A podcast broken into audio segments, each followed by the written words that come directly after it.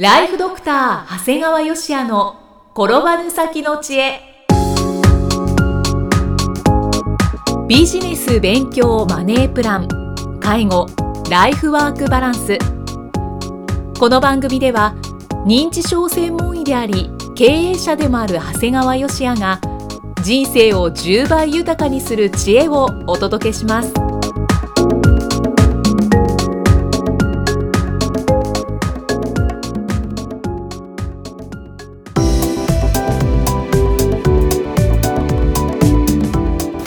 ちは、生きみえです。ライフドクター長谷川芳也の転ばぬ先の知恵。今回も始まりました。長谷川先生よろしくお願いします。お願いします。さて今回はどのようなお話でしょうか？イキさんね。はい。汗にははい。サラサラ汗とベタベタ汗があることをご存知でしょうか、これはちらっと耳にしたことはあります。うん、はい。僕はねもう開業以来毎日外来前に、まあ、30分ほど相当汗をかくトレーニングをするよね、はい。正直冬でも汗がもう飛び散るぐらいの。へえ。でも毎日されてるんですよね。はい今日もやってます。はい。で時々こうトレーニング後のシャワーはどうされてるんですかって聞かれるんですよね。あ気になりますね確かに、うん、でもね僕の汗はサラサラ汗ですのでうん、シャワーを浴びなくても乾けば全然不快ではないんですよね。先生汗の匂いも気になりませんか？そうそうだからそれも実はサラサラ汗とベタベタ汗で説明ができてはい。でサラサラ汗とベタベタ汗の違いはこう汗腺汗の線の働きに左右されるんですね。はい。でこの汗腺っていうのは体に必要な塩分とミネラルを血液に再吸収させる働きをしてるんですよね。はですから汗腺の機能が低下すると本来は再吸収しないといけないこう塩分だとかミネラルが、はいまあ、こう再吸収されずに汗と一緒に出てしまうんですね。うんでその汗に含まれてる塩分だとかミネラルは蒸発しにくいからなんかベタベタして、うん。逆に匂いの原因になるわけだよね。ああそうなんですね。でこのベタベタ汗っていうのは要するにこうミネラルが塩分が入ってるからこう蒸発がしにくくて不快感だけではなくて要するに蒸発しにくいってことは体温調節も非効率になるんだよね。はいはい。だからただ単にベタベタっていうだけじゃなくて要するに体温を下げる働きも弱くなってしまうんだよね。うんうんで一方でサラサラ汗っていうのはやっぱり良い汗なんですね。はい。こうベタベタ汗の逆で塩分やミネラル分をあまり含まないうん。いわゆる蒸発しやすいサラサラとしたものですから当然匂いも少なくて綺麗な汗なんだよね。あで当然蒸発しやすいから体温調節、まあ、要するに体温を下げる、えー働きも効率的になるんだよね。ーこれね汗腺の機能の低下の差ってなぜ生まれるのかっていうのが気になりますね。そうですね。だから一般的に暑さに弱い方っていうのはもうベタベタ汗の方が多いんだよね。ああ暑さに弱い方。そうだから夏になると暑い暑いともう連発してさでも汗まみれでもうなんかベタベタな不潔感漂ってる人っておるじゃん。いますね、で一方で同じ環境でさいてもなんとなく汗結構かいてるんだけどもサラサラ汗の方ってなんとかなんかさらっとしてんだよね、うん。まさにサラサラ汗なんだけどね。はい。で清潔感があるんだよね爽やかなイメージがあります。そう。でそれだけじゃなくてこうなんとなくベタベタ汗っていうのはこう体に必要なミネラルも結局出ちゃいますから不足しちゃうもん。だから、うん。で結局熱中症になったりもう場合によって肌荒れはい。むくみ冷え性貧血生理痛骨粗しょう症になりやすくなってしまうと言われてるんだよねミネラルって大事ですね。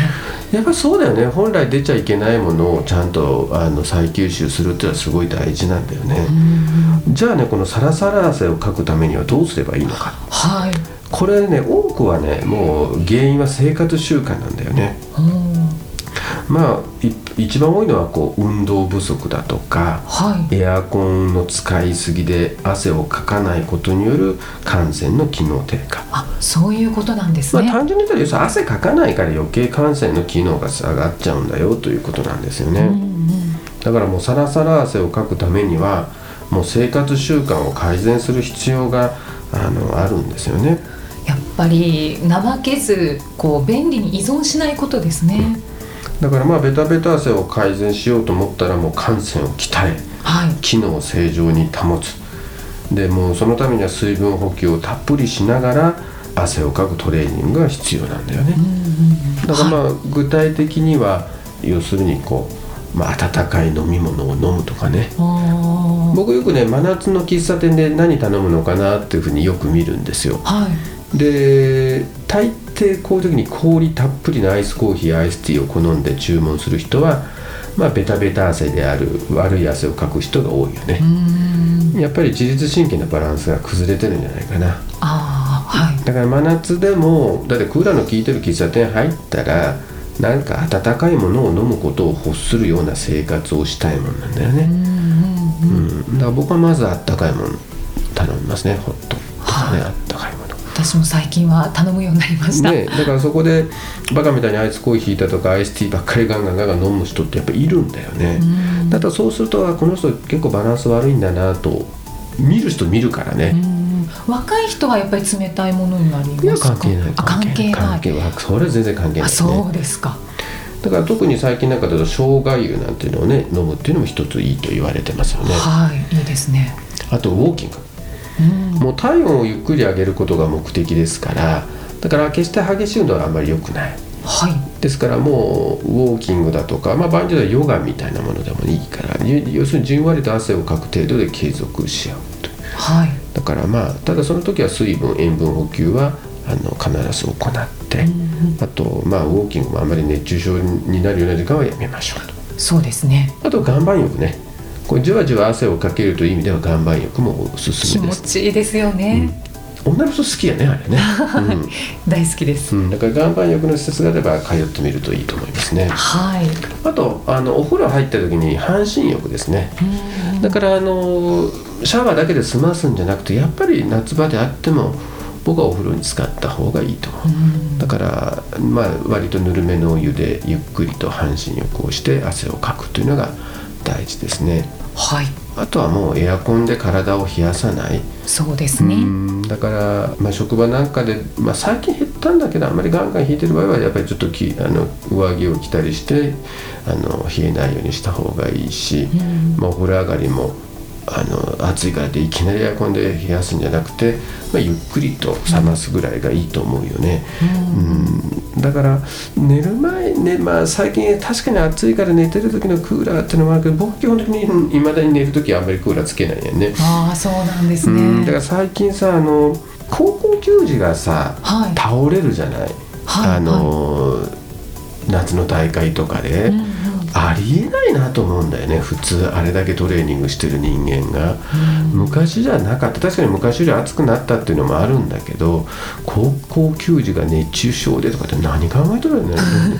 でもあれもしかしたら夜はぐっすりとエアコンの効いたところで寝とるんじゃないかなとちょっと思ったりする時がある。その影響はあるかもしれないですね、うん、だから夜寝てる間も夏はしっかりと汗かいて寝やええんだわ、まあ、扇風機ぐらいをねあの緩く首振りかなんかでやっておきながら寝てでそうするとちょっと朝起きるとしっかりと汗がじとっと出てるぐらいでやった方がいいんじゃないかなという気はするね。うんまあ保冷剤とかうまく使ってね使いながらねですねはいだからまああの運動不足やエアコンで体を冷やしてね汗をかかない生活をしていて心当たりのある人はねあのぜひ生活習慣を変えてですねさらさら汗をかくようにした方がいいと思うんですね。はいでまあこんな風にサラサラ汗の話をしたんですが自分自身もね実は勤務医の頃っていうのは一日中病院にいるわけですよ。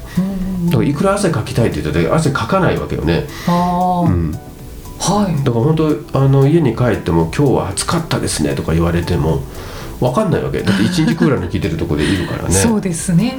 だからたまに週末なんかにこう炎天下でゴルフをするとね相当体に応えましたねその当時はああきついでしょうね、ね、だから最近なんかはあの外来しててねはい。先生はいいね一日涼しいところで仕事ができてねとか言われることがあるんだけどただ我々在宅医療するものには当てはまらないんですよ。外に出ますね。はい、僕らは午前の診療後ですねはい、炎天下の中13時半には出発するんですようねわ一番炎天下ですね開業当時はね2000年の頃ねはい。訪問する患者さんの家でもクーラーが入ってる家は12軒でした。少ない。12件そうだ78件回る中の12件しかクーラー入ってなかったよ。ねあ。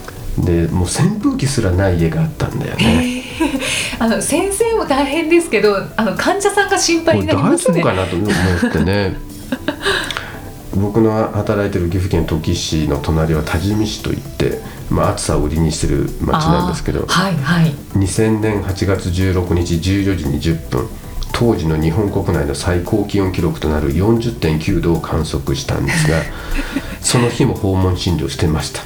大変だあ今でも覚えてる。本当ですか？別にその日さみんなさ今日今から40.9度になりますって言って出てくわけじゃないわけよ。分かんないわけその時は何もね。でも出た途端なんかおかしいぞ今日と思ったんでね。もう周りの空気を感じるんだよね。だって体温よりはるよくね今日でも367度とかいう時よりも相当高いよね。ねまとわりつく感じですよね。もうす普通よりも34度高い空気が感じるんだよね、だからねすごいと思った。大変。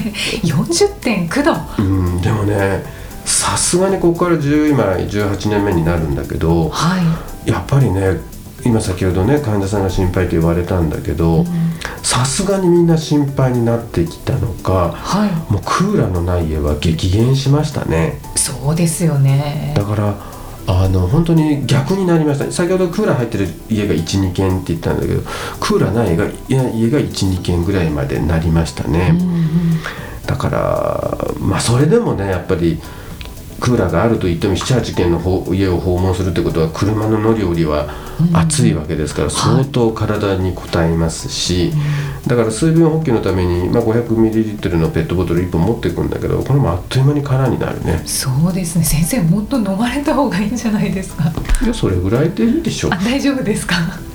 でまあこんな生活をさせていただいてるからね、はい、まあ、朝はトレーニングし午後からは訪問診療でということで、まあ、すっかりこうサラサラ汗をかくようになりうん。正直夏もすごい強くなった、あー。あ前は弱かったうんだからんですね強くはなかったんじゃないかな。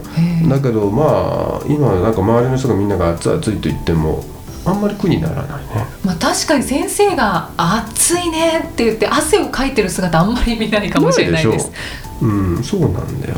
うん。だから、まあ、若いドクターやね看護婦さんの中にはこう崇高な理念のもとはい。患者さんのために訪問診療は訪問看護に携わりたいんですって、まあ、割と来てくださる方もいらっしゃるんだけどあの僕らがよく言うのは、うんあの「君の立派な理念は分かった」ただそれ以前に在宅医療は体力やろ。と。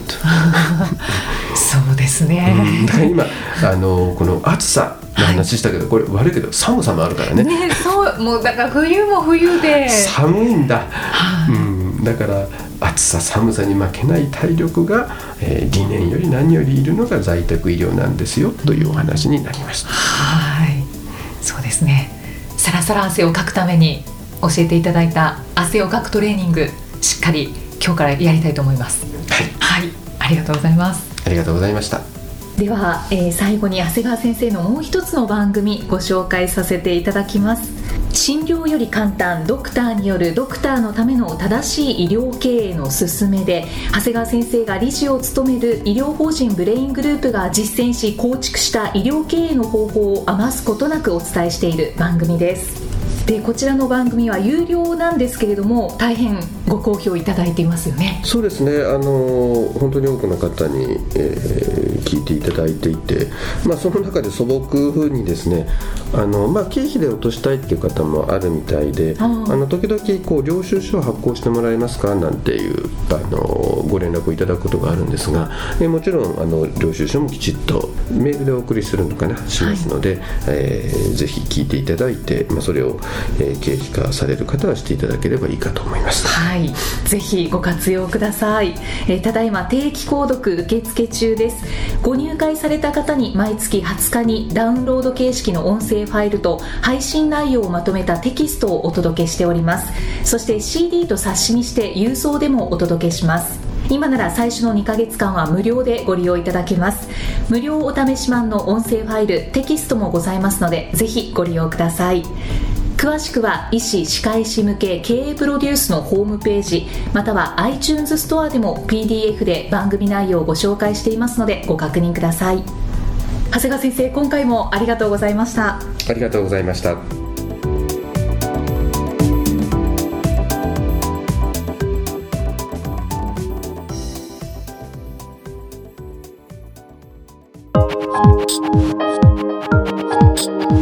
放送はいかがでしたか？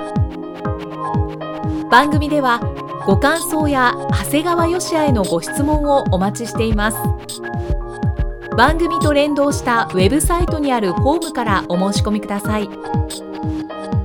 URL は http コロンスラッシュスラッシュ brain-gr.com スラッシュ podcast スラッシュ http コロンスラッシュスラッシュブレイン -gr.com スラッシュポッドキャストスラッシュです。それではまたお耳にかかりましょう。この番組は提供ライフドクター長谷川芳也。